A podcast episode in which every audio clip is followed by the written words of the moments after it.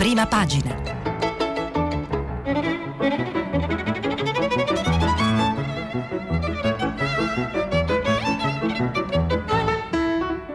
Questa settimana i giornali sono letti e commentati da Mario Secchi, direttore dell'agenzia AGI. Per intervenire telefonate al numero verde 800 050 333. Sms e WhatsApp anche vocali al numero 335 56 34 296. Eccoci qua, buongiorno a tutti, è un venerdì piovoso qua a Roma, 5 giugno, questa è prima pagina, dobbiamo eh, leggere i giornali, leggere, cioè capire, non leggere così, eh, con i titoli squadernati come se fossero un assettico lavoro di un algoritmo o di un robot. E eh, ho naturalmente preso i miei appunti, la mappa, eh, per cercare di sapere, per cercare di capire che cosa sta succedendo, cioè leggere i giornali, e ci sono un paio di frasi che ora vi leggo. Abbiamo una banca, vedremo poi che cosa è. Non abbiamo una scuola, eh, cioè il rientro che è, tutta, è tutto da costruire, il rientro di settembre. Il ponte che è quello di Messina, udite udite, esiste ancora, è la realtà, vedremo che è un'altra. Si parla di una sconfitta dall'altra parte dell'Atlantico, un prematuro, ma insomma la sconfitta è Trump sostanzialmente. Toh, bisogna curarsi da altre malattie, vedremo come emerge prepotentemente questo argomento, che è quello degli ospedali e delle cure delle altre malattie che sono state rinviate. C'è un paese vicino a noi eh, che si affaccia sul Mediterraneo, nel Nord Africa, completamente dimenticato, si chiama Libia, ma è di fatto conquistato, almeno una parte di Tripoli, da uh, Erdogan cioè dalla Turchia, cose inaudite rispetto a quella che doveva essere o a quello che dovrebbe essere il corso della storia, ma sapete tutti che questo devia. C'è il boom, ma non è nostro e non è neanche di altri, è della Germania, cioè un piano boom tedesco, di cui vedremo uh, poi i dettagli. C'è la parola MES che riemerge e fa rima con Zingaretti, anche questo molto interessante alla luce delle prospettive che avrà eh, questo governo, il suo eh, percorso, per il quale non si vede alternativa, tra l'altro, così lo diciamo subito. Eh, c'è la parola cimiteri e non è un buon riposo, quello di cui parleremo, e poi ci sono altre cose che vediamo se riusciamo a, ad affrontare, il tempo è sempre molto tiranno in questo caso, eh, di Barenzi e altre cose minori, ma comunque in qualche maniera interessanti e divertenti. Apro con il titolo del manifesto che è curioso perché lo fa il manifesto, eh, foto di Christine Lagarde, eh, sullo sfondo di questa immagine c'è Eurotower, la sede della BCE a Francoforte, il titolo è Abbiamo una banca. Qualcuno ricorderà qualcosa, eh, qualcun altro no, ma questo è è il sommario, è a conclusione di un importante consiglio della BCE, Christine Lagarde usa il metodo Draghi e stanzia 600 miliardi in più per l'acquisto dei titoli. In vista di un crollo senza precedenti e tra virgolette, lo dice Christine Lagarde, dell'8,7% del PIL nell'Eurozona, il, po- il programma potrà essere anche ampliato. Ora, vi invito a riflettere se la media del crollo è 8,7%, quale potrebbe essere lo scenario che attende il nostro Paese, mm, che è da sempre al penultimo posto della crescita o all'ultimo spesso e volentieri. Però vediamo, potremmo, siamo in una terra incognita ormai, non c'è una mappa, uh, la crisi è molto profonda, potremmo perfino sorprendere nella reazione, chi lo sa, vedremo. Bisogna essere ottimisti, ma come dico sempre anche ben informati.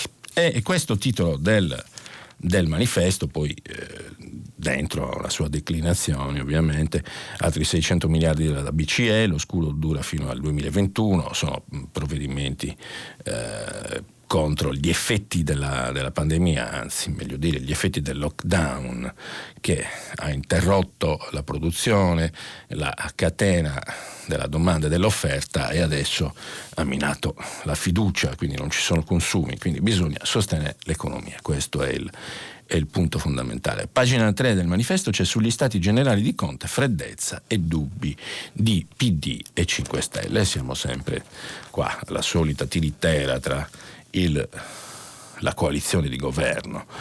Ehm, sulla prima pagina del manifesto segnalo un'altra cosa di economia, di aziende, di grandi aziende che fanno i posti di lavoro in Italia, cioè che la FIOM ha scritto una lettera a Conte sul eh, prestito FCA chiedendo la convocazione di un tavolo per una svolta green sull'automotive, altrimenti ci immobiliteremo. Il manifesto sottolinea nessuna risposta dal governo.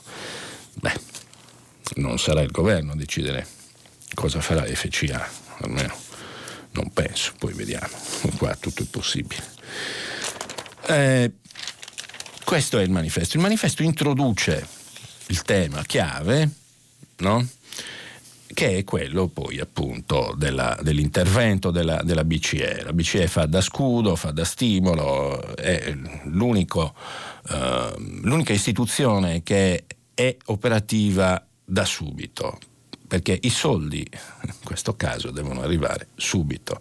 Ho già spiegato in questi giorni che ho cercato di, di rappresentare quale sia la caratteristica della crisi e la profondità e la velocità e dunque a profondità e velocità del collasso economico corris- deve corrispondere una velocità addirittura doppia almeno della reazione e nel caso italiano purtroppo eh, ancora non funziona, ci sono vari elementi su tutti i giornali, poi ne vedremo qualcuno che confermano questo quadro già ormai arcinoto.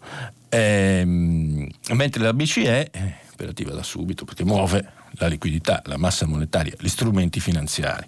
Basta un clic, tac, e parte eh, l'operazione. E apertura del Corriere della Sera dunque è quella da, eh, che racconta questo scenario. Spinta da 600 miliardi, nuovi acquisti della BCE, scudo per il debito italiano, contagi ai minimi da marzo. Conte, pil giù, lo sforzo sia corale, Gualtieri, prestiti, alcune banche rapide, altre no, Eccolo qua. Decreto rilancio, emendamenti record. Poi bisogna vedere perché le banche sono rapide, alcune e altre no. Generalmente non sono rapide. Ieri abbiamo visto un, eh, abbiamo letto i dati di un grafico sulla stampa, eh, insomma, il numero di pratiche evase è minimo. E ci saranno probabilmente ragioni, anzi senza probabilmente, ci sono ragioni che non dipendono esclusivamente dalle banche a pagina 2 e 3 dunque del Corriere della Sera c'è eh, il tema della banca centrale. L'operazione, la BCE teme per la recessione e rafforza gli acquisti di titoli.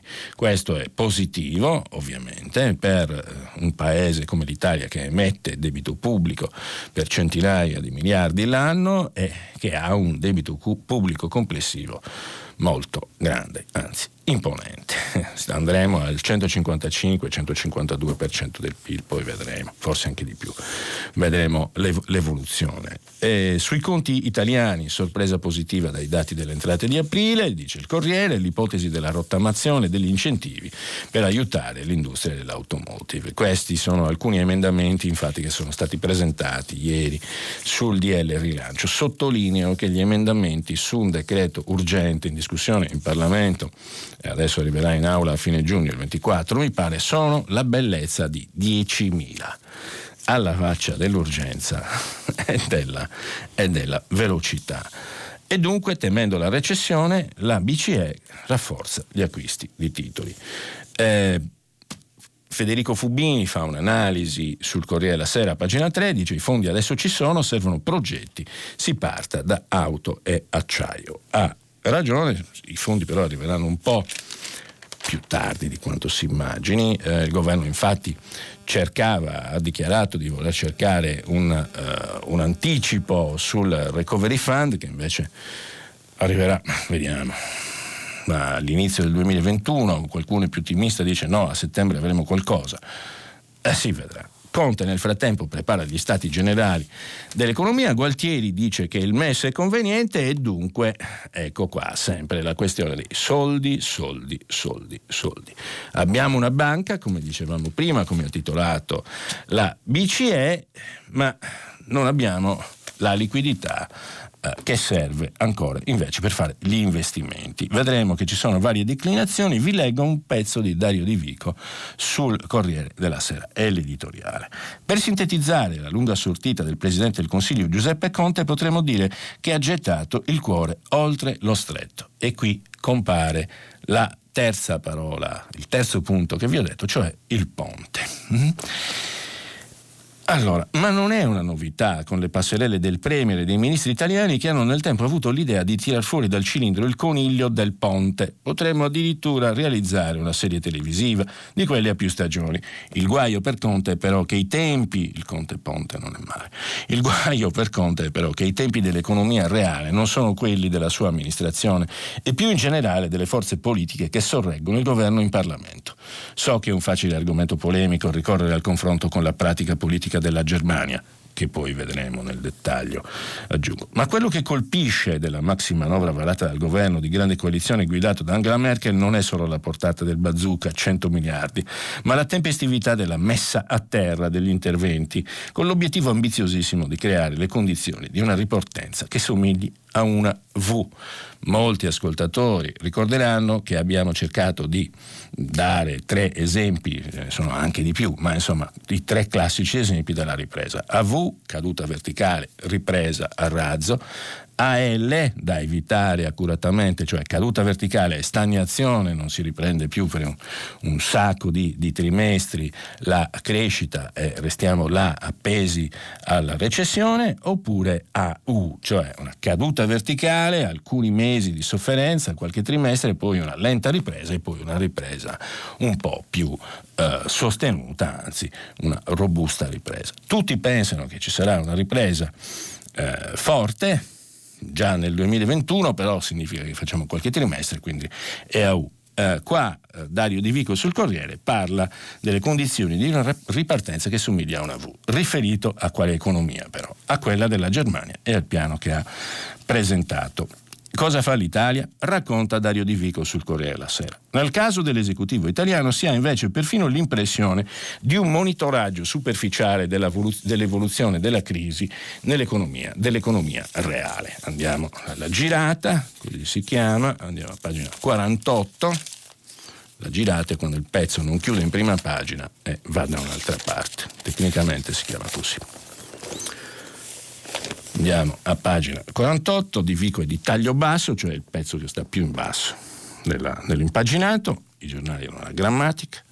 Il lockdown e più in generale l'incubo pandemico hanno generato solo due vincitori, continua Di Vico. L'e-commerce, che in Italia sta volando ormai da mesi con un incremento quasi sempre superiore al 150%, e il settore farmaceutico, eh, certo, che secondo le stime di Prometeia Intesa San Paolo dovrebbe chiudere il 2020 addirittura sopra il 4%. Per il resto, quasi tutti i settori della specializzazione italiana, a partire dalla meccanica sono in gravi difficoltà e persino l'alimentare, che pure ha visto, ha visto, ribadito il suo rilievo strategico, arranca per la parziale chiusura del canale della ristorazione e affini. E eh certo, eh, non ci sono le forniture per i ristoranti, per le tavole calde, per settore enorme. È vero che i consumi elettrici, come segnala l'ultimo bollettino di Ref Ricerche, sono risaliti tutto sommato velocemente, a dimostrazione che le fabbriche hanno ripreso con buon ordine a funzionare. Ma è la domanda che langue. E la foto emblematica di questa fase è quella che ritrae sui piazzali dei concessionari migliaia di vetture invendute che difficilmente troveranno presto qualcuno che le guidi. Si tratta di incidere, come abbiamo detto tante volte anche qui, sulla fiducia dei consumatori e spingerli a mettere da parte le incertezze e riprendere al più presto l'abitudine all'acquisto. Naturalmente chi la decrescita, vuole la decrescita infelice, tutto questo non lo condivide. Ma la domanda legittima e non prevenuta è se Conte, con le sue modalità narrative, sia davvero capace di parlare alla nostra Main Street, o invece appaia più preoccupato degli equilibri romani di governo, delle voci di corridoio e di cementare attorno a sé il consenso del ceto amministrativo di Stato. Prendiamo ad esempio la questione dei prestiti garantiti dallo Stato alle piccole e piccolissime imprese. Non credo che tutte le PMI si possano salvare. Già nel 2008 non andò così, se non altro perché l'età media di molti capi azienda è ben oltre la soglia critica. Ma la selezione, se ci deve essere, non può essere affidata alla burocrazia bancaria. E invece continuano le segnalazioni da tutta Italia di trasferimenti che avvengono in maniera troppo lenta. Ecco qua, no, mi fermo a metà perché tanto abbiamo capito la conclusione. È molto, molto interessante. Cosa dice Di Vico? Di Vico dice, eh, guardate la Germania.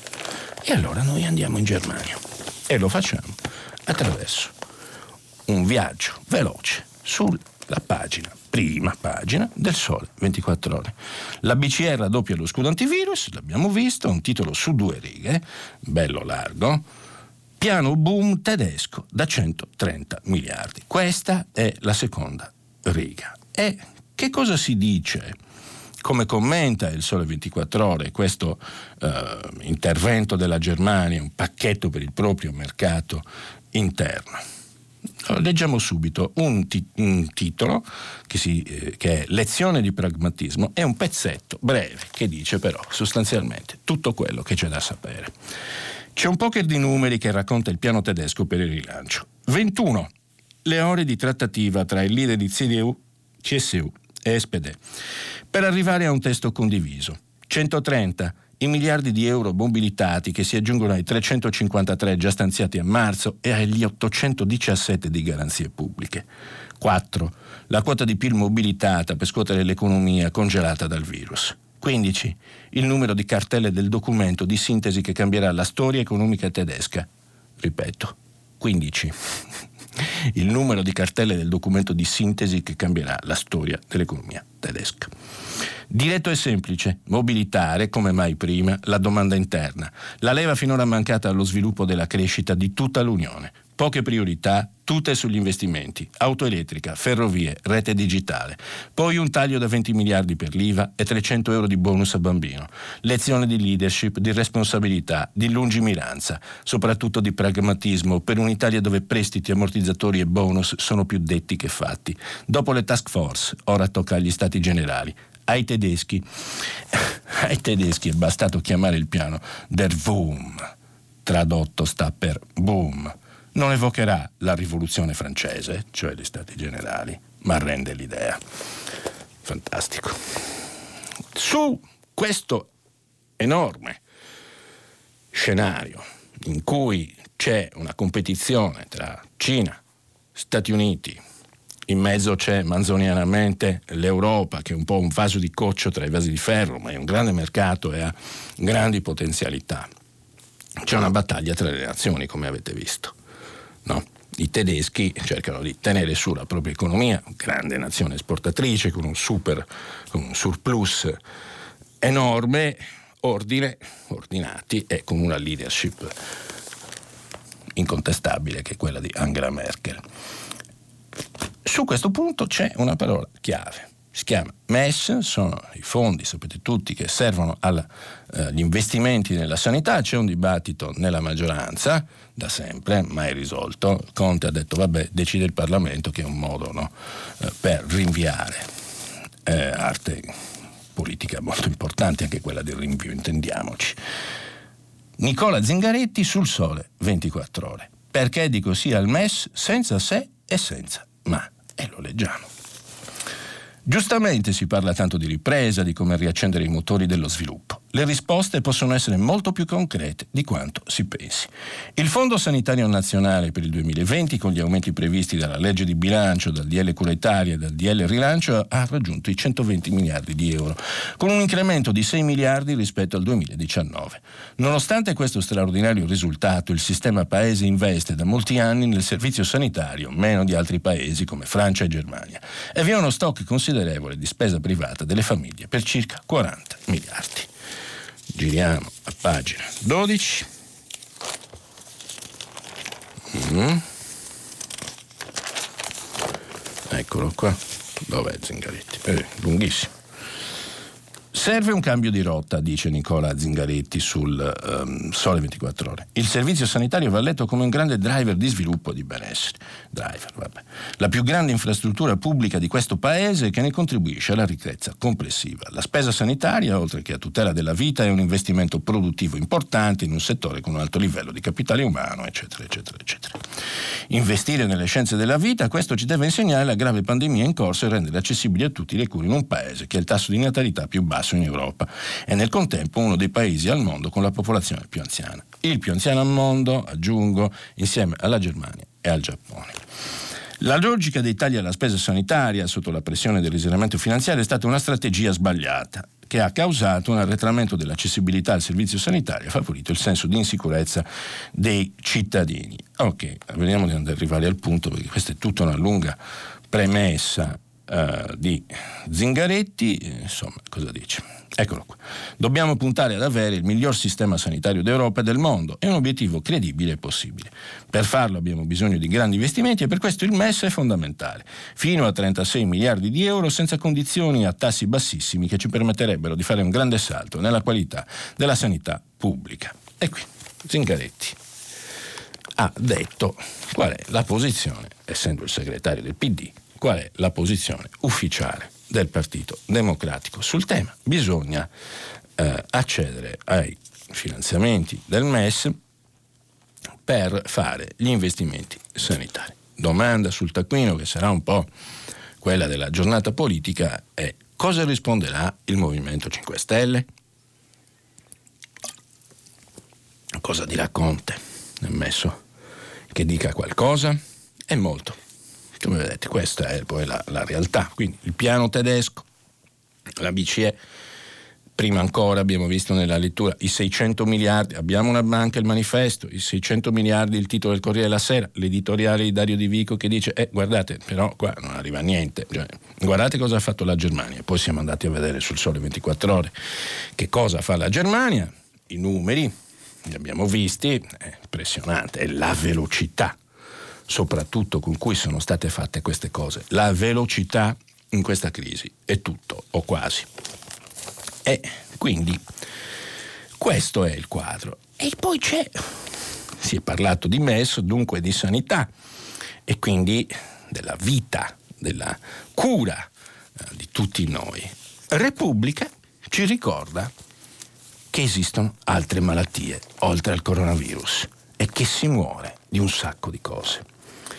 Apertura di Repubblica. Sanità, la nuova paura. Milioni di visite e 500.000 interventi rinviati per il Covid. Adesso si rischia l'ingorgo negli ospedali. Il premiario dello IEO, ritardi letali nelle diagnosi dei tumori. Il governatore Rossi, fondi MES per le cure, anche lui. Mm? E quindi abbiamo diciamo, la sinistra di governo che si è piazzata su una posizione molto precisa. Il problema è che sembra essere un po' asimmetrica rispetto all'alleato principale di governo, cioè al Movimento 5 Stelle, ma probabilmente risolveranno. Conte risolverà anche questa contraddizione e quindi il governo non correrà alcun rischio, il paese non correrà rischi, diciamo. Pagina 2 di Repubblica e anche pagina 3 su questo tema. La sanità bloccata per colpa del virus farà più morti dell'epidemia. L'allarme dei medici. Persi tre mesi di cure, saltati 500.000 interventi e 12 milioni di esami radiologici. Anche facendo gli straordinari ci vorrà quasi un anno a recuperare il ritardo. Micidiale.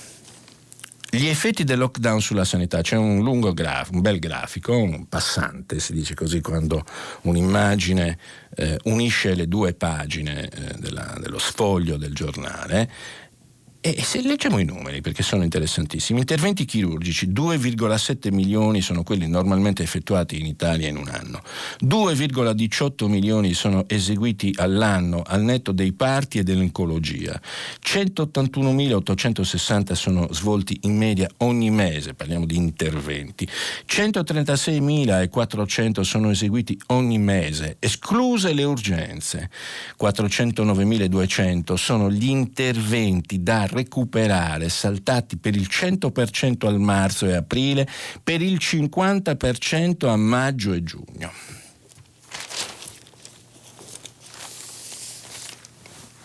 No comment.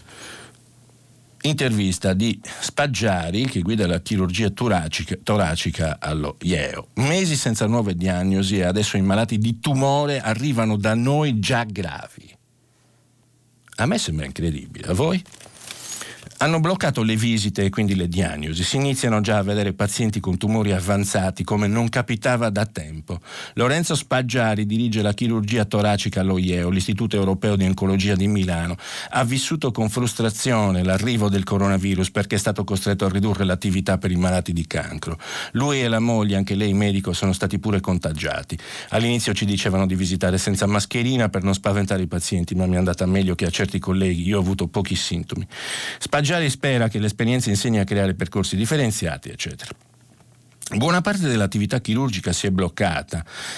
In oncologia che cosa è successo? chiede Michele Bocci che conduce l'intervista per Repubblica.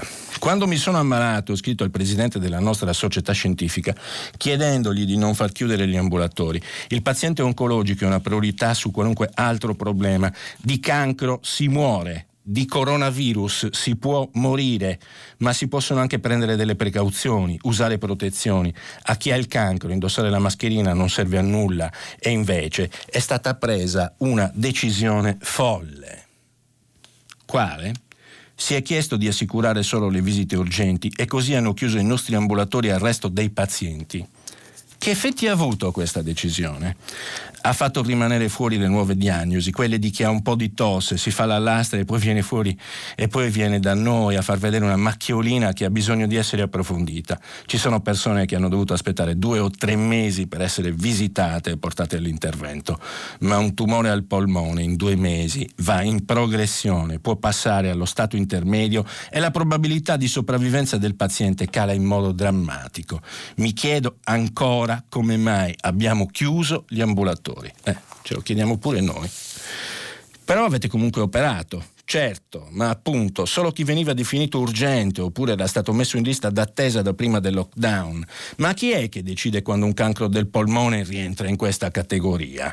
Una lesione piccola non è urgente. Noi siamo un centro oncologico e dopo il blocco delle sale operatori degli ospedali pubblici hanno mandato quei qua i pazienti di Niguarda, del San Raffaele e dagli altri ospedali. Li abbiamo operati con equip miste. E nuovi pazienti ne avete avuto? Pochi. Io ad aprile ho smesso di operare, proprio perché, avendo bloccato le visite, non c'erano nuove diagnosi. Stiamo piano piano riprendendo, ma purtroppo si è creata una situazione tale per cui il paziente di una certa età e magari con varie patologie non esce neppure di casa, non va a fare la lastra se ha dei sintomi. C'è stato tanto allarmismo, giusto da un certo punto di vista, ma con effetti pericolosi per il, mancato, per il malato oncologico. Il nostro reparto faceva 25 interventi a settimana ed è arrivato appena a 7-8. Del resto si sono bloccati anche tutti gli arrivi dal sud che da noi erano tanti. E ora mi chiedo, dove sono andate a curarsi queste persone? Cosa si aspetta che accada nei prossimi mesi? Già si vedono pazienti con un tumore avanzato, di quelli che non curavamo già da più, più da tanto tempo, grazie alle diagnosi diventate più precoci e con il tempo il loro numero crescerà. Non sono io il primo a dirlo, abbiamo anche pubblicato articoli scientifici su questo problema. Queste sono le morti collaterali del coronavirus. In futuro Pensiamoci, ci sono malattie che non possono aspettare, ci vogliono percorsi differenziati. L'ospedale che si occupa di cancro non deve chiudere mai l'accettazione del malato. Come si fa a recuperare il tempo perduto? Questa domanda, vabbè. Purtroppo quello non si recupera, questo è il problema. Il cancro non aspetta. Per ora bisogna dire ai nuovi pazienti di non avere paura, di lavarsi le mani, mettersi la mascherina e venire a farsi visitare. Altro che gli stati generali dell'economia. Non lo dico per dare la colpa a qualcuno, perché il più bravo in questa situazione è chi ha sbagliato di meno, ma chiudere gli ambulatori oncologici per l'avanzare della malattia virale è stata la scelta peggiore che si potesse fare. Io trovo questa intervista di straordinario interesse e anche di straordinaria gravità. Non succederà niente, ovviamente. Europa. Ecco il piano per il vaccino anti-Covid. Ancora sanità, ancora ricerca, ancora cura, sostanzialmente, di una malattia che però si può curare, mentre il cancro no. Oh, dal cancro anche si può, certamente ci si può riprendere, ma diverso appunto è il tasso di gravità come abbiamo visto. Europa ecco il piano per il vaccino anti-Covid, intervista a Bill Gates, ora un miliardo di dosi, Trump deve stare nell'OMS, dice, dice Gates. E quindi vedete come no, su più fronti siamo tutti impegnati, su più fronti. La sanità ha questo compito. La BCR raddoppia il bazooka, il messaggero, leggo un po' di titoli così cercando di fare la panoramica su, di, di, tutti i giornali, ma come vedete eh, la notizia è quella, insomma, no, non c'è da sbagliarsi, quindi è il trend no?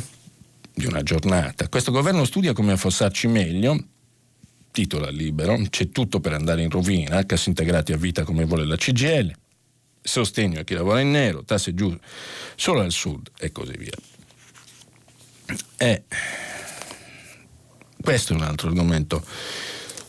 Qua mi dispiace che l'abbia fatto Bersani perché è una persona per bene che io stimo, però il titolo d'apertura del giornale è Sinistra dei sciacalli, altro che unità nazionale, Bersani delira in tv. Con la destra al potere non sarebbero bastati i cimiteri. Scoppia la polemica. C'è anche questo, in fondo poteva non esserci.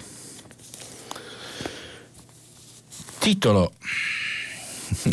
Sul, sul, foglio ci sono tutta una serie di cose che sembrano laterali a vederle così, ma in realtà sono, sono, sono molto importanti. Sono, che ne so, e se fosse Roma la nuova Milano, app, creatività, disciplina e persino le file. Al foglio in monopatino, cronaca di una mattinata, un pezzo di Claudio Ceraso, visto, che racconta insomma una Roma inaspettata in fondo durante, durante il lockdown. Ehm, eh, c'è anche questo, no? l'antropologia che viene, che viene in qualche maniera rovesciata sì, tutto quello che era scontato, che si pensava tale, quindi la Roma cacciarona, disordinata, che chissà cosa sarebbe successo col virus, Roma distrutta, in fiamme, sulle macerie del coronavirus, è successo. Beh, è successo ben poco. Roma è stata ordinata, forse per paura.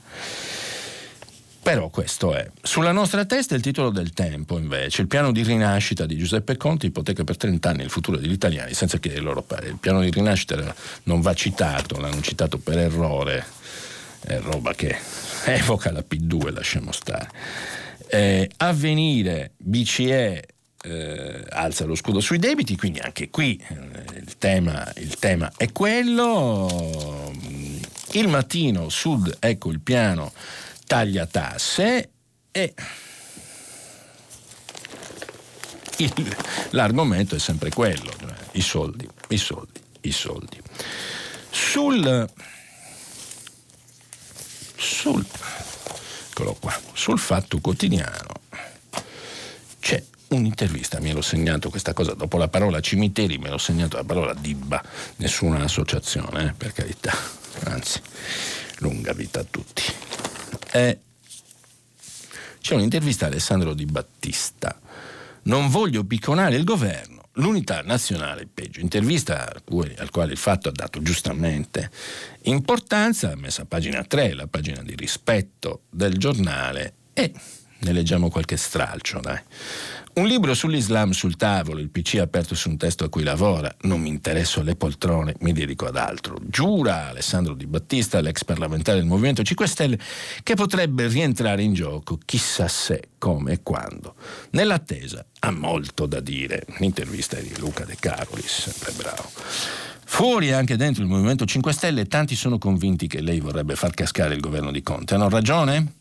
Risponde Di Battista. Ho fatto i complimenti a Conte per come ha gestito l'emergenza del coronavirus, ora però si apre un'altra partita, quella per ricostruire il paese. Se il Premier porterà avanti le idee come l'ecobonus e la legge sul conflitto di interessi avrà il mio sostegno.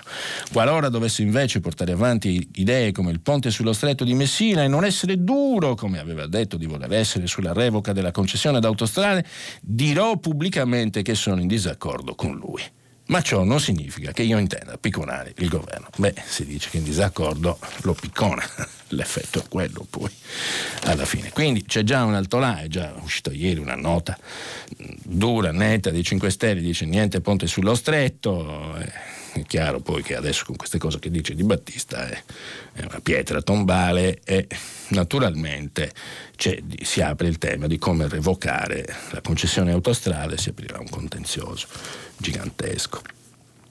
Non è che vuole cambiare Premier, magari in maggioranza, dice, eh, chiede De Carolis, risponde Di Battista sul Fatto Quotidiano. Non è un segreto che io non volessi il governo con il PD, ma in questa fase è necessario un esecutivo politico. La cosa peggiore che ci possa capitare sarebbe un esecutivo tecnico o di unità nazionale. Io voglio aumentare il potere contrattuale del Movimento 5 Stelle nel governo, perché ritengo quello attuale non sia proporzionato al 33% preso alle politiche del 2000 e 18. Qua si potrebbe dire che i sondaggi di oggi non sono così, ma non fa niente, ha ragione Di Battista. La polemica è anche compromesso e da soli non si governa. E Di Battista risponde: D'accordo, ma nei tavoli che contano, quelli europei, il PD, pur avendo subito la più pesante sconfitta della sua storia nel 2018, è il ministro dell'economia, quello degli affari europei e il commissario degli affari economici. Il Movimento 5 Stelle non ha nessuno ed è la prova che non ha fatto pesare adeguatamente la sua forza contrattuale. Ma è falso che io voglia far cadere Conte. Sono grillino, non stupido. Vede molti che invece vogliono abbattere Conte? Certo, Renzi, Calenda, una parte del PD e gli Elkan, cioè l'establishment. E io sono anti-establishment. Ah, si fa interessantissima la cosa. Quale sarebbe l'establishment? I Benetton, il presidente di Confindustria Bonomi, gli Elkan e il loro accentramento di potere mediatico. Giovanni Malagò. Giovanni Malagò. Il Movimento 5 Stelle è stato prono o combattivo con questi mondi? Si vedrà sulla revoca della concessione ad autostrade. Conte ha ribadito che c'è una trattativa in corso. Se Autostrade abbassasse molto le tariffe non sarebbe un ottimo risultato. No, come il Movimento 5 Stelle e Conte hanno ripetuto per due anni, i Benetton non devono più toccare quelle concessioni. Ci sono 43 morti che vanno onorati. Lei dice no al ponte sullo stretto, ma anche alcuni 5 Stelle hanno aperto all'idea e Max Bugari a lei vicino ha commentato. Così diventiamo come NCD. Max ama il Movimento 5 Stelle ed è preoccupato per il crollo dei consensi in questi due anni. Come lui penso che sia necessario dare nuove idee al movimento per un'agenda per i prossimi dieci anni. Se si indebolisce cancelleranno il reddito di cittadinanza e la legge anticorruzione, perché il problema è quello. Lei ha lanciato il servizio ambientale per impiegare fino a 200.000 giovani all'anno in interventi per la salvaguardia del territorio. Ma quanti soldi ci vorrebbero? Ci vorrebbero da 3 a 6 miliardi. Costerebbe molto meno del ponte sullo stretto e farebbe risparmiare decine di miliardi, tenendo conto dei danni ingenti del dissesto idrogeologico. Conte e parte del Movimento 5 Stelle vogliono lo, spot, lo sblocca cantieri. Lei dico sì a investimenti pubblici, ma tenendo conto del fatto che quasi ogni due, ogni due anni abbiamo un terremoto grave. Dobbiamo adoperarli per tutelare il nostro patrimonio artistico e pubblico da eventi sismici. E eh, vabbè. Mm. È un'intervista molto interessante, soprattutto per il dibattito all'interno del... Uh, del governo. Su Radio 3 Suite c'è un cartellone che devo leggere. Oggi è la giornata mondiale del, dell'ambiente, come sapete, ci sono varie iniziative. Il Corriere è tutto in verde, oggi il Corriere la Sera, Repubblica ha fatto un mini inserto che fa da copertina al giornale. Eh, salviamo la natura con un pezzo di Maurizio, di Maurizio Molinari, tutti i giornali ricordano questo. Su Radio 3 Suite c'è un Beethoven Pastoral Day Concert del 2020 con la partecipazione straordinaria di Tandun e di una nuova composizione dedicata alla pandemia del Covid-19. Quindi è un bel concerto, parteciperanno 26 radio del circuito EBU, eh, che devo dire, ve la dovete seguire, ottima musica, quindi meglio di così. E poi comunque il fine ricordo, la celebrazione è certamente nobile. Ieri abbiamo visto tra l'altro che eh, c'è il nuovo record delle emissioni di anidride carbonica nonostante il lockdown, questo dovrebbe anche far riflettere diciamo, su come si eh, valutano, come si misurano tutto il discorso sull'ambientalismo in fondo il Covid ci invita a riscriverlo, a rivederlo, perché si, ferma, si sono fermate le fabbriche, si è fermato uh, il traffico, si è fermato uh, il trasporto aereo, si, si, è fermato tutto, sostanzialmente tutta l'economia per un periodo. Eh? È sceso, ma poi è risalito subito. Quindi, che cosa vuol dire? E tra l'altro, l'economia è chiusa in questo momento ancora e vuol dire che probabilmente ci sono anche altri fattori da considerare, d'altronde in vari, in vari incontri che io ho fatto anche con scienziati dell'MIT e così via, questo è sempre venuto un po' fuori. Diciamo che bisogna avere un senso della moderazione, della misura in tutto. L'ambientalismo è importante quando diventa, quando si coniuga alla realtà, a un minimo di pragmatismo, per così dire. E quindi oggi la celebrazione la giornata mondiale dell'ambiente è importante anche per questo, per pensare a che cosa stiamo facendo e a che cosa faremo.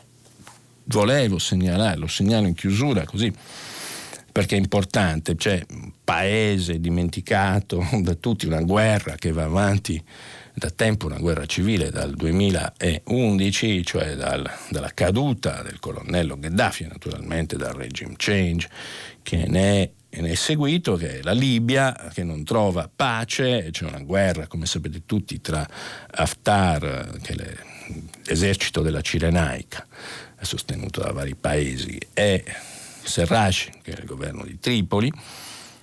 La guerra non è risolta, però c'è un, un vincitore per ora, questo è sicuro, e si chiama Erdogan, è la Turchia che al controllo di Tripoli. Ieri c'è stato un incontro tra uh, Erdogan e Serraj eh, ad Ankara.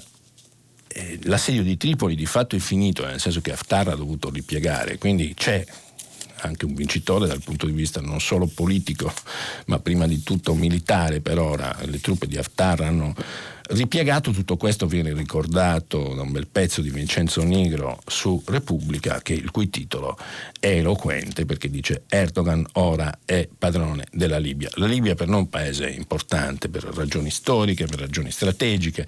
Noi siamo prolungati sul Mediterraneo e la geografia a dirlo, ma non esercitiamo, ahimè, un ruolo. Uh, da primato nel Mediterraneo. C'è una grande battaglia in corso, ci sono interessi eh, molto importanti dal punto di vista energetico. Erdogan ha un piano per il primato nel Mediterraneo orientale, riguarda tutta l'area di Cipro, giacimenti di gas, petrolio, naturalmente eh, si affaccia eh, sulla Turchia, sul Libano, su, su Israele, insomma ci sono eh, è un pezzo dello scacchiere strategico molto importante che va assolutamente ricordato e che noi seguiamo sempre. Così come bisogna seguire quello che accade in America, di cui si è parlato nella rassegna stampa prima, e in Cina con, con Hong Kong. Tra l'altro il principale, il più importante dissidente Joshua Wong ha appena ritwittato un nostro servizio che abbiamo fatto sull'AGI che io dirigo e quindi ne siamo molto contenti perché noi siamo per la libertà e per la democrazia. E ora possiamo, chiudiamo qua la prima parte di prima pagina e ci avviamo a fare il nostro bel dibattito con il filo diretto. Grazie, a dopo. Mario Secchi, direttore dell'agenzia AGI, ha terminato la lettura dei giornali di oggi. Per intervenire chiamate il numero verde 800 050 333 sms whatsapp anche vocali al numero 335 56 34 296. Si apre adesso il filo diretto di prima pagina. Per intervenire e porre domande a Mario Secchi, direttore dell'agenzia AGI, chiamate il numero verde 800 050 333. Sms WhatsApp, anche vocali, al numero 335 56 34 296. La trasmissione si può ascoltare, riascoltare e scaricare in podcast sul sito di Radio 3 e sull'applicazione Rai Play Radio. Eccoci qua, buongiorno a tutti di nuovo, questa è prima pagina, venerdì 5 giugno, giornata mondiale dell'ambiente. Cominciamo con le telefonate. Pronto? Sì, io la sento. Buongiorno, la sento Lei mi sente? Buongiorno. Sì, chi allora, è? il problema è quello Scusi, dell'attività chi è diciamo, lei? diagnostica. Niente, ha deciso che che non si racconta, che non ci dice il nome. Chi è lei? Buongiorno. Il nome gliel'ho detto, mi chiamo Angelo, No, non me l'ha detto. sono un medico del Piemonte. Oh, ottimo. Mi sente? Grazie. La sento bene, prego. Aspetta, sento bene anche lei. Allora, il problema è quello del fatto che si evidenzia che l'attività diagnostica, diciamo, normale Sì. è stata praticamente in parte abbandonata. Per quale Sì. motivo? Parliamo del nord Italia, io sono nel Piemonte, sono Sì. attività ospedaliera del Piemonte. Allora, i nostri ospedali sono stati trasformati in Covid hospital. Sì? Quindi quelli che erano i reparti, non so, di cardiologia, Sì. di medicina, di chirurgia, sono stati trasformati in unità Covid hospital. Quindi ovviamente l'attività diciamo, ehm, di ricovero è stata trasformata in questa direzione. Le attività ambulatoriali sono state praticamente chiuse, Sì. salvo le urgenze, Sì. per mettere a disposizione la, la maggior forza eh, diciamo, operativa per Sì. l'attività Covid. E? E di conseguenza questo diciamo, eh, abbandono, eh, diciamo, malgrado, insomma, questo abbandono è dovuto al fatto che non avevamo spazio per produrre diciamo, questo tipo di attività. Certo, l'abbiamo, lo ha raccontato benissimo nell'intervista su Repubblica eh, Spaggiari. Il, il tema però è un altro, che si sono, si sono lasciati andare ad aggravare i tumori, tanto per dirne uno e non solo quelli. Questo è, questo è il, è il tema vero. E non mi pare una scelta intelligente, francamente. Significa mandare a morire altra gente. No? Non trova? Ad esempio, eh, dei soggetti con patologie neoplastiche Sì. che sono stati ricoverati in eh, reparti ospedalieri che hanno contratto la- il, diciamo, il, il virus, il, Certo, il ma è- Covid. sì, e L- quindi- L'hanno contratto sono stati trasferiti in- poi in unità di terapia intensiva e purtroppo sono deceduti. Certo. Per quale motivo si è allontanato l'utenza anche dall'attività ambulatoriale? Ma quindi Perché- lei non avrebbe curato i malati di cancro? Cioè ritiene No, giusta questa decisione? abbiamo, sì, però io ho letto un'altra intervista. La diagnostica eh, preventiva, quella, che vuol- come Sì. vuol chiamarla lei, purtroppo è stata rallentata per forza di cose, per, cioè Sì. per situazioni veramente ingestibili. E non parlo del Lazio, eh, parlo, parlo di Piemonte, Lombardia, Sì. Veneto, Emilia. Va capisce?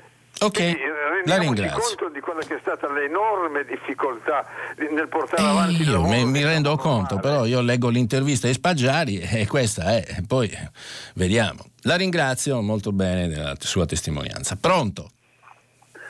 Eh, buongiorno, Buongiorno, io mh, sono Lorenzo mi dica Lorenzo. e beh, a parte che premetto sono molto emozionato, Bene. mi è successo molte volte di telefonare a questa trasmissione ma oggi sono eh, particolarmente emozionato. Mm. Sono particolarmente emozionato perché oggi eh, mi sento, non mi sento eh, come sempre dico delle Dolomiti, ma mi sento un cittadino del mondo. Bene, tutti Mi sento un cittadino del mondo oggi perché oggi è la giornata mondiale dedicata all'ambiente. Evviva. Eh, se eh, questo evviva eh, vuol prendermi in giro... No, eh, evviva. Evviva. Eh. Glielo ripeto tre volte, evviva, evviva, evviva. È la giornata mondiale dell'ambiente, perché dovrei prenderla in giro? Sì, no, ma eh, perché evviva. mi sembra che eh, eh, lei ha fatto una scaletta stamattina, iniziando la trasmissione, in cui l'ambiente proprio non l'ha neanche citato. L'ho citato E alla quindi- fine per, per logica. Si tratta di Sì. drammaturgia, abbia pazienza. Si cita alla fine perché è in chiusura e quindi è Eh, importante. drammaturgia. Bene, Sì. lei- allora nel finale, no?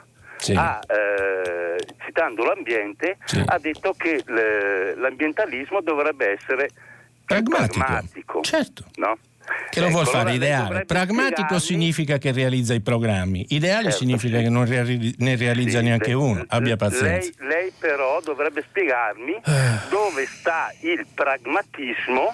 Glielo dico No. io, ridurre No, le no, emissioni eh, delle eh, industrie, scusi, tanto per eh, dirne una. Eh, quello è una domanda? Posso fare una domanda? Anche due. lei mi deve spiegare dove sta il pragmatismo Eh, no, del sistema neoliberista, oh signore, no? eccolo là. Va bene, ho capito. Eh, scusi. Allora, siamo sempre le solite.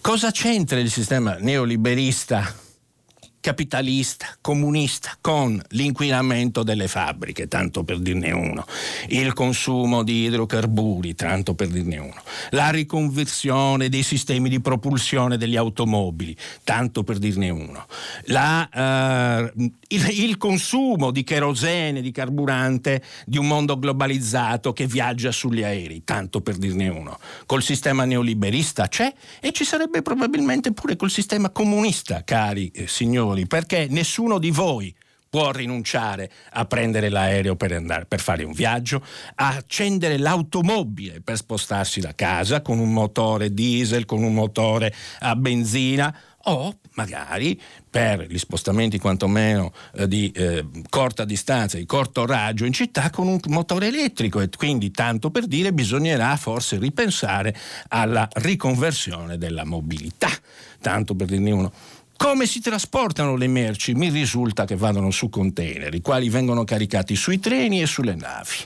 Le navi non vanno a energia solare, vanno a diesel, vanno a benzina, vanno con motori potenti che consumano idrocarburi, non vanno con le celle solari. Il commercio mondiale è una cosa gigantesca. Avete mai provato a cliccare su una mappa con un GPS e vedere quante navi si, muo- si muovono tutti i giorni per trasportare le merci che voi consumate in un sistema cosiddetto neoliberista, comunista? Chiamatelo come volete. C'è un piccolo problema. La vita dell'uomo sulla Terra consuma risorse. Per consumarle meglio e ricrearle, riciclarle, serve un ripensare l'ambientalismo, anche che significa ripensare i cicli industriali. Per rendere operative queste cose bisogna essere pragmatici, non degli utopisti. Tutto qui, molto semplice. Pronto? Il neoliberismo. Pronto, buongiorno. Va eh, bene, buongiorno. Tocca a me? A lei signora, buongiorno. Come si io chiama? sono Simonetta e telefono. Buongiorno Simonetta. Dunque, io eh, sono pragmatica. Bene. Eh, abbiamo sentito delle bellissime notizie che avremo tanti soldi, vabbè, insomma. Così dicono. Abbiamo sentito anche come in Germania si sono ben organizzati. Bravi. Noi invece, ecco, dobbiamo copiare, copiare. Abbiamo un'amministrazione pubblica che Dio solo sa che cosa fa, ma non riesce a coagulare. Eh signora, Invece sa che è difficile abbiamo- copiare bene anche. Beh, eh, lo so, lo so, però insomma, mettiamoci l'intelligenza, mettiamoci il nostro spirito mh, che, che esiste, perché c'è un problema grossissimo su cui l'Europa vorrebbe che noi investissimo, che è la scuola. Ma Sì. di scuola non se ne parla. Sì. Io mh, ho sentito... No, hanno deciso che fanno i divisori. Io sono... Sì, eh, vabbè, ho capito, sì, Sono- vabbè, mm, per carità. Io mm, eh, Sono mm, preoccupato, sono. I, i pannicelli caldi questi. Sì. No, servirebbe un serio lavoro. Mese di giugno, programmazione. Ne- negli uffici ci sono i, i guasti delle scuole, i tetti che stanno per crollare, perché Sì, tutti gli i edifici. presidi che comunicano, tirateli fuori, primo di luglio si aprono i cantieri, le scuole d'Italia, tutte le scuole, magari mettiamoci anche gli uffici delle ASL e qualche altra cosa, cantieri aperti tutto luglio, tutto agosto. Primo di settembre si chiudono i cantieri e in due mesi se ne fanno di lavori perché sono tutto sommato controsoffitti che stanno per cadere, non è che siano poi eh, delle cose terribili. E cosa ci manca? Il doppio degli insegnanti, perché quando io ero piccola, io sono vecchia, si facevano i doppi turni, Sì. ma adesso non si possono fare le classi di 30 persone, bisogna farle di 15, Sì. quindi 15 al mattino, 15 al pomeriggio, doppio di insegnanti. Allora, lavorerebbero i muratori nei cantieri, lavorerebbero i giovani laureati che sono a casa, ne hanno assunti un po' recentemente per tappare i buchi dei pensionati, perché i presidi La scuola è una grande risorsa, ha ragione. Ecco, la, suo- la scuola è il nostro futuro. Ha ragione. Invece il governo non ne parla. Io sono scandalizzata, non lo so, io- è una questione che farebbe circolare denaro veramente a pioggia. Fa circolare tutti. futuro, Perché- signora. Perché è il futuro i nostri bambini. Fa Eh, circolare ci il futuro, questo è il punto. Maestri elementari, professori di liceo, eh, beh, educatrici infantili. Mettiamoci anche l'università. Che Sì. eh, io ho lavorato all'università e il mio ex dipartimento, poi sono in pensione, non apre, non apre perché magari manca, che so io, il sapone, cioè una scemenza, cioè sono, sono veramente... Ehm, dobbiamo lavorare concretamente grazie, sul serio. Grazie, grazie. Le auguro buona giornata, ha espresso un pensiero che condivido. La scuola è investimento, la scuola è futuro. Pronto? Pronto, buongiorno. Buongiorno. Seghi, sono Stefano, chiamo da Buongiorno Roma. Stefano. Buongiorno a lei, ben trovato. Grazie. Eh, io sono un medico ospedaliero e Sì. volevo commentare e portare la mia esperienza Sì. in merito alla problematica della cessazione rallentamento Sì. blocco delle liste d'attesa dell'accesso ai percorsi diagnostici dei pazienti oncologici. Allora, quantomeno l'esperienza di un grande ospedale di Roma eh, vissuta da me in prima battuta. Sì. Allora, posso confermare quanto Quanto ho letto. il collega, collega, però è vero anche che questo tipo di eh, realtà va verificato centro per centro, regione per Certo. regione, struttura per struttura. Certo. Io posso confermare che c'è stato un blocco degli accessi ambulatoriali, quindi un arresto delle liste Mm. d'attesa, un arresto delle prenotazioni presso il centro unico di prenotazione regionale. Eh, È vero anche, però io nella fattispecie sono un anatomopatologo, quindi eh, ricevo eh, i campioni là, il percorso diagnostico, terapeutico, assistenziale dei pazienti oncologici, eh, in realtà quelli in corso non si è mai fermato. Io ho lavorato Mm. tutti i giorni, noi abbiamo una realtà nella quale lavoro, centro di riferimento per carcinoma da mammella, no, il processo non si è mai arrestato neanche Bene. un'ora i pazienti oncoematologici di cui mi occupo direttamente, mielomi, linfomi, leucemie, Sì. malattie mieloproliferative, non si è mai fermato neanche un'ora, quindi il percorso dei pazienti fragili critici ha continuato. Posso, Sì. eh, posso Scusate. testimoniare che c'è stata una riduzione significativa del percorso di screening per quanto Sì. riguarda carcinoma. Ma lei che cosa avrebbe fatto? Visto che lavora sul campo e, la- e l'esperienza sul campo per me resta ancora sempre la migliore, lei che cosa avrebbe fatto? Perché i ritardi esistono. I e, ritardi esistono, e i tumori, come, come diceva Spaggiari, sono, sono aumentati, tumori gravi. Cioè la scelta politica, perché di questo poi si tratta, di... eh, privilegiare un intervento rispetto a un altro, lei non l'avrebbe eh, modulata in modo diverso? Questo le Sì, chiedo. sì, sì, assolutamente sì, assolutamente sì. Quello che voglio rispondo assolutamente sì. Quello che voglio dirle è questo, che i tumori per i pazienti oncologici per essere eh, ricoverati, trattati, operati o curati hanno bisogno di essere diagnosticati. Per Certo. essere diagnosticati Eh. vanno intercettati e se l'accesso alle prenotazioni, ai programmi di screening viene fermato, bloccato, arrestato rallentato, tutto questo percorso si ferma, è chiaro. Bisogna, penso di essere stato esaustivo. Molto, Eh, devo anche dirle questo, bisogna calarci nel pratico. Nella Ma realtà certo, che direttamente mi appartiene, le spiego, eh, siamo in sei come staff, ma tre persone fruiscono di uno istituto sacrosanto e legittimo che è la legge 104 E quindi hanno il un servizio limitato. Durante, durante questo periodo la legge 104 è stata estesa di 12 giorni tra marzo e aprile. Mm. Se tre persone fruiscono integralmente di quanto si concede, noi da sei diventiamo tre. E quindi- Tre persone non possono produrre quanto sei. Ed è chiaro che qualche mia diagnosi è andata slittata anche di Sì. 10-15 giorni. Certo. Devo lavorare anche H24, non posso. No, è Più chiaro. di 10-12 ore al giorno non Però eh, la Quindi sua è testimonianza è È importante. chiaro che volevo dirle un'altra cosa molto rapidamente. Rapido. La sento dire soldi, soldi, soldi, soldi. L'ho Sì. sentito citare il programma ciclopico di investimenti Sì. della Germania. Voglio anche dirle questo, eh, ogni scelta è politica, ha Certo. citato anche Aristotele, condivido in pieno, ma è stata politica la scelta negli ultimi 15-20 anni di tagliare 90.000 posti in sanità in Italia. Ora, ora tutto questo si collega ad un fatto molto importante, ehm, che, è precisamente, eh, che è precisamente questo. Adesso vogliamo utilizzare i soldi eh, europei, fondi europei, Sì. per investire in sanità dopo che per vent'anni l'abbiamo tagliata. Eh, vuol dire che hanno sbagliato para- prima. No, mi sembra, che, mi sembra, mi sembra assolutamente paradossale Eh, voglio, dire, voglio, dire, questo, anche Zingaretti che adesso dice di, sì. che quella politica è stata sbagliata, i direttori generali messi dalle sue amministrazioni, come dalle amministrazioni precedenti, hanno, hanno fatto, fatto questo politica. che lui contesta. Sì. È evidente. Non, non, è, vero, è evidente. È allora, evidente. Riguarda a destra, a sinistra, a centro, così stanno tutti tranquilli. Eh. dietro una lotta vera all'evasione fiscale. Va bene, va bene, però non passiamo a un altro argomento. Mi interessava la sanità e la ringrazio moltissimo per la sua uh, testimonianza sul campo, che sono quelle che valgono. Andiamo a un'altra chiamata. Pronto? Pronto? Pronto? Eccoci, buongiorno. Ah, buongiorno, sono Ornella da Roma. Buongiorno Ornella. Eh, buongiorno. Allora, per avere i, i, fondi del Recovery Fund, giustamente bisogna fare dei programmi, certo. dei progetti.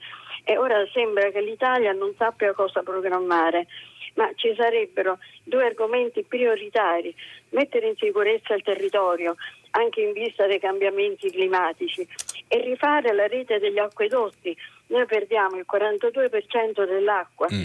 Ora, guardando al futuro, tutti questi problemi si aggraveranno, quindi è inutile che pensiamo al ponte di Messina. E invece pensiamo a queste cose importanti. Mm. Dopo, nel dopoguerra fu progettata un'opera ciclopica, la, l'autostrada del sole, eh, sì. che fu realizzata in otto anni. Pochi allora anni anche adesso pensiamo a qualche progetto che porterebbe lavoro a tutte le regioni, gli acquedotti, occuperebbero un sacco di manodopera. Naturalmente ogni regione dovrebbe presentare eh, suoi, le sue necessità. Sì, Insomma, io penso che ehm, eh, queste sarebbero le cose più importanti. Molto bene, la ringrazio della sua testimonianza. Io vorrei rileggere perché è molto importante per capire, per sapere, per cercare di entrare in un contesto normale. Che cosa ha scritto il Sole 24 ore sul piano tedesco? Sono pochi minuti. C'è un poker di numeri, il titolo è Lezione di pragmatismo, affinché ci sintonizziamo sul dibattito. C'è un poker di numeri che racconta il piano tedesco per il rilancio. 21 le ore di trattativa tra i leader di CDU, CSU e SPD per arrivare a un testo condiviso. 21 ore. 130 i miliardi di euro mobilitati che si aggiungono ai 353 già stanziati a marzo e agli 817 di garanzie pubbliche.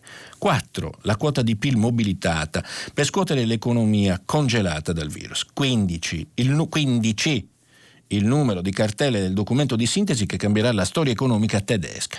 Diretto e semplice, mobilitare come mai prima la domanda interna, la leva finora mancata allo sviluppo e alla crescita di tutta l'Unione.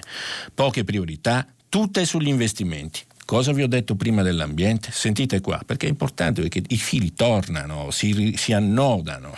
Auto elettrica, ferrovie, rete digitale. Che cos'è questo? Sono investimenti diciamo, che rientrano sotto la, la, la, l'etichetta del green, eh? lo diciamo oggi in una giornata molto importante, pragmatici però. Questo fa la Germania. Il pragmatismo è questo, non l'utopia. Il volemo sebbene di noi latinos che non riusciamo mai poi a mettere a terra le cose. Poi un taglio da 20 miliardi per l'IVA e 300 euro di bonus a bambino. Lezione di leadership, di responsabilità, di lungimiranza. Soprattutto, eccola la parola che ho evocato anche prima, di pragmatismo per un'Italia dove prestiti, ammortizzatori e bonus sono più detti che fatti. Dopo le task force, ora tocca agli stati generali. Ai tedeschi, ai tedeschi, è bastato chiamare il piano der Wum. Tradotto sta per boom. Non evocherà la rivoluzione francese, cioè gli stati generali, ma rende l'idea. Oh, questo è l'orizzonte. Pronto? Pronto, buongiorno dottore, buongiorno. mi chiamo Giuseppe e chiamo da Roma. Buongiorno Giuseppe. Io sono totalmente d'accordo sul pragmatismo. Certo dove però bisognerebbe aggiungere un'altra piccola cosa se lei è d'accordo. Vediamo. Percezione della realtà. Ah, vabbè. Percezione dei fenomeni. Se manca questo, il pragmatismo purtroppo è destinato. Ah, diventa utopia. E in, Italia, in Italia la percezione della realtà è una irrealtà. Merce rara. Appunto. Merce Senta, rara. Le volevo chiedere questo. Siamo in un momento difficilissimo. Guardi, io ho l'impressione che il 2020 verrà chiuso con un PIL meno 15, meno 20%. È uno degli scenari possibili. E purtroppo tuttavia si continua a fare politica come da sempre. Sì. Io sono 50 anni che seguo nel, nella politica. Mm. Possibile che dei provvedimenti che, la, che le maggioranze propongono, mettono in atto, non ci sia mai una volta che l'opposizione eh, sia d'accordo. Non fosse altro per questioni statistiche, Mm. Ogni 10 Cioè fare una politica bipartisan. Ma ogni mille provvedimenti possibile mai. Eh. Scusi, io, io, ho dato un numero prima. Eh, eh, ha fatto bene so, lei a evocare, a evocare, questo tema dell'unità, eh. no, della condivisione, tra l'altro evocato a sua volta dal Presidente della Repubblica. Sono stati presentati sul decreto legge rilancio, quindi decreto legge significa che ha condizioni di necessità e urgenza, deve andare spedito e deve essere convertito in legge rapidamente. Questo vuol dire. Il decreto legge è regolato precisamente dalla Costituzione. Arriva in Parlamento e ci sono 10.000 emendamenti di maggioranza e opposizione, 10.000 emendamenti su un provvedimento urgente battezzato come rilancio che dovrebbe mettere a terra, per usare un'espressione oggi eh, che è comparsa sul, eh, sull'editoriale del Corriere la Sera, non la dico io, così siamo tutti più tranquilli il Corriere della Sera lo dice, mettere a terra, dovrebbero mettere a terra questo provvedimento e ci sono 10.000 emendamenti, il che significa che quel provvedimento non è stato discusso adeguatamente né dalla maggioranza stessa, che infatti presenta emendamenti, né con un minimo di partecipazione bipartisan, collaborazione, come giustamente auspicava lei e come dice e auspica il Presidente della Repubblica con l'opposizione. E capite che se ci sono 10.000, 10.000 emendamenti su un provvedimento urgente noi non andremo da nessuna parte. Ma c'è anche un'altra cosa, dottore, cioè i decreti attuativi pure, quelli là. Ah, vabbè, non ne parliamo, è chiaro. L'ultima eh. cosa che le volevo dire è, le opposizioni si lamentano sempre che fanno delle proposte che non vengono accettate. Eh, bisogna che le facciano anche credibili però. Si potrebbe conoscere il contenuto di queste, di queste proposte, perché se la proposta uno dice abolizione del 50% delle tasse, così tu cur non la posso no, accettare. No, è chiaro. Conoscere le proposte che vengono bocciate. La saluto e la ringrazio. Grazie a lei, grazie a lei. La realtà è che l'opposizione fa una politica per cui si spera che il governo caschi sulla crisi, questa è la verità, quindi non c'è un interesse reale a collaborare col governo e né il governo ha intenzione di collaborare con l'opposizione per il semplice motivo che intende gestire il consenso derivante dal futuro pacco di miliardi che arrivano in prima persona e da solo. Questa è la politica. Ogni potere tende a farsi dispotico, eh, dice la teoria della politica, e quindi ognuno va per sé. Il risultato è quello che abbiamo visto, che i tedeschi ci hanno messo, ripeto, 21 ore di trattativa per fare un piano da 130 miliardi. Pronto? Sì, Alessandro dalla provincia di Genova. Buongiorno. Saluto, e saluto a tutti. Questa mattinata filo tedesca eh, volevo un po' ritornare sul discorso pragmatico, ma sì. pragmatico, pragmatico, no? perché si vuole investire tutta quella bella cascata di miliardi che arriveranno e che gli italiani sono riusciti, con mezzi un po' anche italiani, a ottenere. Si parla Però non abbiamo ottenuto niente, spero che arrivino. Eh, eh, stia attenti al giornalista, se non mi interrompe sono più agevolato. Poi, io, io, faccio le mie considerazioni per aiutare anche lei a, a ecco, intervenire. Mi, mi, mi, aiuti lasciandomi parlare. Eh, addirittura. Prego. Ecco, eh, poi il discorso del ferro, dell'acciaio, degli investimenti, eccetera. Sì. Eh, coniughiamolo un po' sul vetro, no? quindi quell'arbanella che ci ha fatto vedere tutti questi costi infinitesimali delle mascherine trasportiamolo in quello che saranno la gestione dei fondi che arriveranno. No? In primis con lo specchio, sempre parlando di vetro, che abbiamo col ponte di Genova. Un chilometro di ponte, 300 milioni co- di costo, Issa Issa neanche. Ponte di Messina, 3 chilometri di ponte, anche a Genova ci sono le problematiche, non è che ci siano solo a Messina. Sì, non ho capito dove vuole arrivare. No, Conte della Serva, per essere proprio pragmatico concreto. Eh. No? 3 km di ponte, 300 milioni solo di progettazione e, e, e poi questioni legali. E quindi facciamolo sul ponte, però parametrandoci con i costi visibili e trasparenti Eh, del ponte di Genova.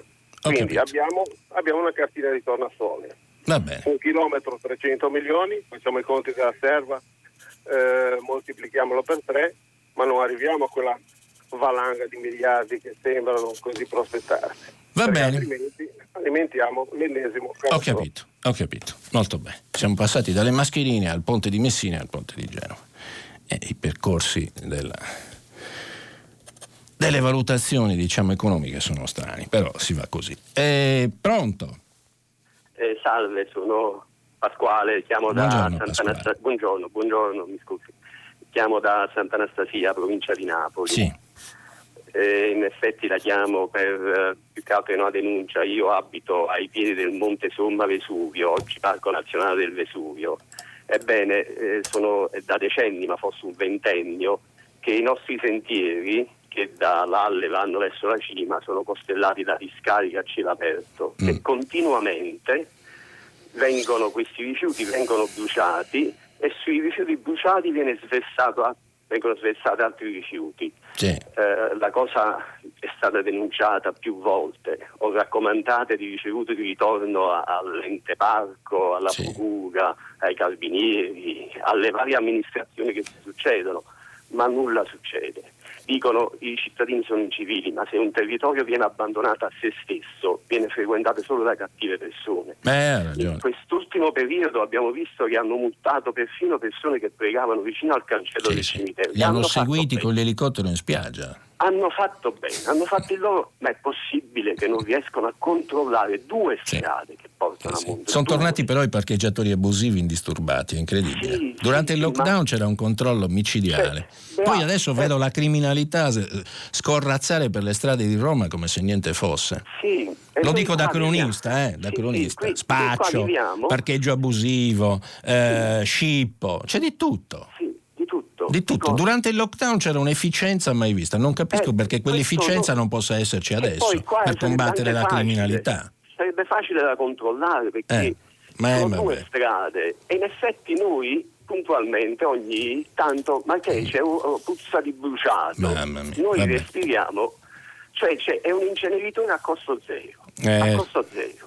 Cioè è assurdo, noi c'è un luogo, scusatemi, che è stato donato dall'ex sindaco di Napoli, Nicola Mure, che è un territorio bellissimo dove si vede il Golfo di Napoli, potrebbe essere il parco urbano più bello d'Europa. Molto bene, la ringrazio. La ringrazio, la ringrazio per la testimonianza. D'altronde non possiamo rubare anche il tempo di altri ascoltatori. Leggo un paio di messaggi prima. Ambientalismo sì, ma se fa rima con realtà e pragmatismo. Direttore, la realtà è il consumo accelerato e non rinnovabile. Il pragmatismo è fermare la corsa a salvare il salvabile. Questa è la vera pandemia. Norberto da Avarallo. Fast fashion, obsolescenza programmata, packaging, consumismo alimentato dalla pubblicità, le basi del capitalismo. Centri commerciali che devastano paesaggi, ambiente e lavoro, modelli di turismo folli che uccidono paesi, vallate e centri storici. Il neoliberismo non c'entra nulla? Denis da Aosta. Oh signore. Mi pare che la capacità, la superficialità e la disattenzione apparentemente casuale che si sta riservando alla questione della scuola e conseguentemente delle giovani generazioni stia diventando sempre più chiaramente una strategia per discreditare l'istituzione pubblica. Le scelte politiche apparentemente dettate da una perdurante urgenza del tutti promossi, tutti ammessi agli esami, riapri tutto, la scuola si vedrà, tanto c'è la didattica a distanza, eccetera, eccetera, eccetera. Vabbè, si è capito che non le va bene a Laura Dell'Inoci da Lecce. Giornata dell'ambiente, inserimento di tutti i costi ambientali, incluso manutenzione e riciclo, cioè coprendo tutto il ciclo di vita del prodotto, organizzazione e utilizzo di lavori inoccupati sul recupero ambientale. Necessità di aumento aliquote IRPEF a partire da un livello di circa 30.000 euro annui. Eliminazione di ticket e canoni differenziati per sanità, tasse scolastiche, asili nido, mese, sgravio per le aziende della porzione di lavoro sull'IVA. Pietro Brogi da Firenze. Era già fatto un programma di governo questo. Buongiorno, ieri è stato detto che l'impresa vuole produrre, vendere e fare profitto. Giusto, eh, te credo io. Eh, infatti oggi, sperando di ottenere questo risultato, l'impresa di ogni genere, grande, piccola e media, cosa ha fatto? Ha aumentato i prezzi, ma l'acquirente, avendo oggi pochi soldi, compra meno perché la sua disponibilità finisce prima. È questa la strada giusta? Domenico, buon pensiero. Domenico, eh, è la realtà. Il mercato è dato da domanda e offerta, purtroppo. Ci sono le speculazioni? Eh sì, eh, certo da sempre. Buongiorno, sono Maurizio da Catania. Lo vorrei capire, questi 36 miliardi del MES, se non eliminiamo le norme di corruzione della sanità italiana, nelle mani di chi andranno a finire? Questo è il mio dilemma. Eh, vabbè, ma non è che non li prendiamo perché abbiamo paura che qualcuno se li freghi, come suol dirsi. Eh, non è che tu eh, non vai, eh, non viaggi in autostrada perché hai paura che qualcuno ti venga addosso con uh, un'altra macchina. È la vita. Ho scaricato l'app Immuni e in poche parole funziona così, questo è Nino Taranto. Venendo a contatto con un positivo si viene eliminati, vince il gioco, chi rimane per ultimo senza essere contagiato. Il gioco prevede anche insidie e trappole, vabbè. Sanità, perché non si è sfruttata l'occasione del coronavirus per fare al sud degli interventi che non si potevano fare al nord, all'Alberto, perché hanno chiuso tutto. Uh, signor Secchi, non so se questo messaggio verrà letto. Uh, lei ha, al di là di come la pensa con certi interlocutori, un atteggiamento supponente e sprezzante. C'è un critico, anzi più di uno. Non pensa di essere fastidioso? Eh, no, eh, perché se volete, eh, io divento un assettico robot che conduce con voce metallica la rassegna stampa e il filo diretto con voi. Ma non ci divertiremmo. bisogna divertirsi. Questo è il punto fondamentale della faccenda. Divertirsi significa imparare. Io imparo da voi, voi non è detto, ma qualche volta potrebbe anche succedere, potreste imparare qualcosa da me. Tanto per iniziare un po' di tolleranza. Mi piace un sacco chi è contrario alla mia visione. Lo amo, adoro ascoltarlo adoro discutere con chi non la pensa come me e mi batterei affinché chi non la pensa come me potesse esprimere la sua opinione, cosa che alcuni degli ascoltatori invece non farebbero con me, perché che cosa sono? Illiberali. Pronto? Pronto, sono Giovanna, provincia di Treviso. Buongiorno, Buongiorno. Giovanna. Allora, come curare l'ambiente? Che azioni proporre effett- da fare effettivamente? Allora, Campo Tures è un comune dell'Alto Adige dove da anni, da 15 anni, usano i microorganismi effettivi. È una miscela rigenerativa di batteri. Sì. Con questa miscela rigenerativa, voluta proprio dal comune, è un progetto comunale sì. e scolastico, abbiamo delle, eh, delle modificazioni rigenerative in agricoltura, in allevamenti, nella casa, nel giardino, anche le pulizie di casa Bello. e anche le pulizie degli ospedali. Lei la abbiamo usa? Una, abbiamo un articolo della Repubblica eh, Affari e Finanza di, novembre, di settembre Bene. che parlava proprio delle pulizie in ospedali per evitare l'antibiotico resistenza. Certo. Le acque, per rigenerare le acque e anche per il nostro microbioma, perché si tratta di microbioma nostro, acqua, terra e mh, aria. Aspetti che le volevo dire un'altra cosa. Molto non mi bella. sono mosso, signora, non ho neanche detto nulla. Sono fermo alla mia sedia, se vuole le mando una foto.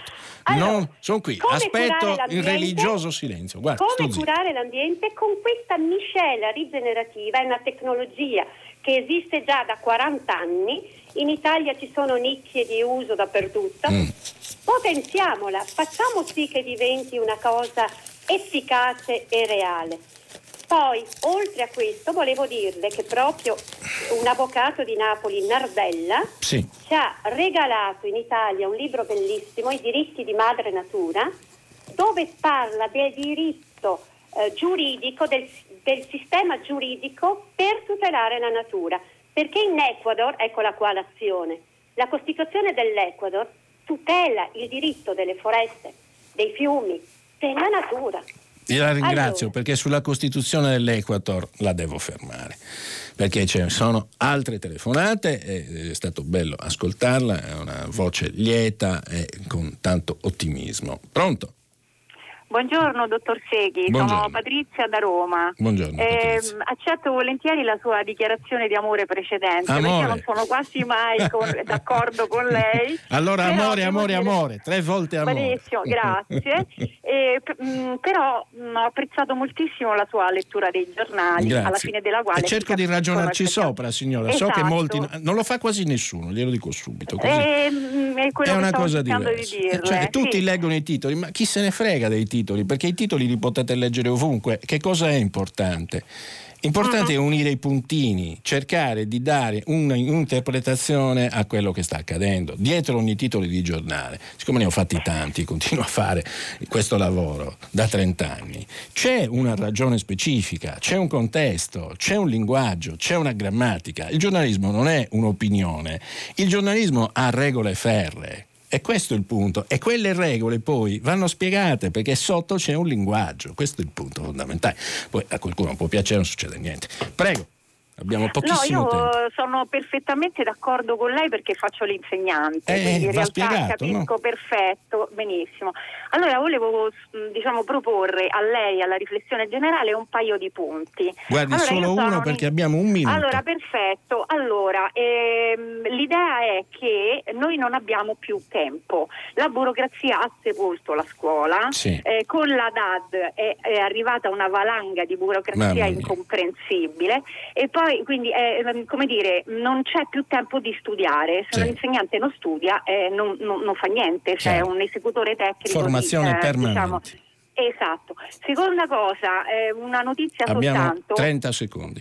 30 secondi. Allora, le classi, pollaio, le classi pollaio anche quest'anno sono state divise delle seconde più poco numerose per formare delle terze sì. di minimo 27 persone. Eh. Allora, dove andiamo? Non si può fermare l'idea delle classi pollaio neanche in questo momento. La ringrazio, dottor Secchi. Fantastico, ho esattamente 20 secondi che uso per eh, salutarvi eh, tutti quanti, augurarvi una eh, bella giornata, mi sono divertito tanto anche, eh, anche oggi, eh, ci diamo appuntamento a domani, spero che ognuno di voi festeggi la giornata mondiale dell'ambiente, vi auguro davvero a tutti una felice e radiosa, anche se piovosa, giornata. Ciao!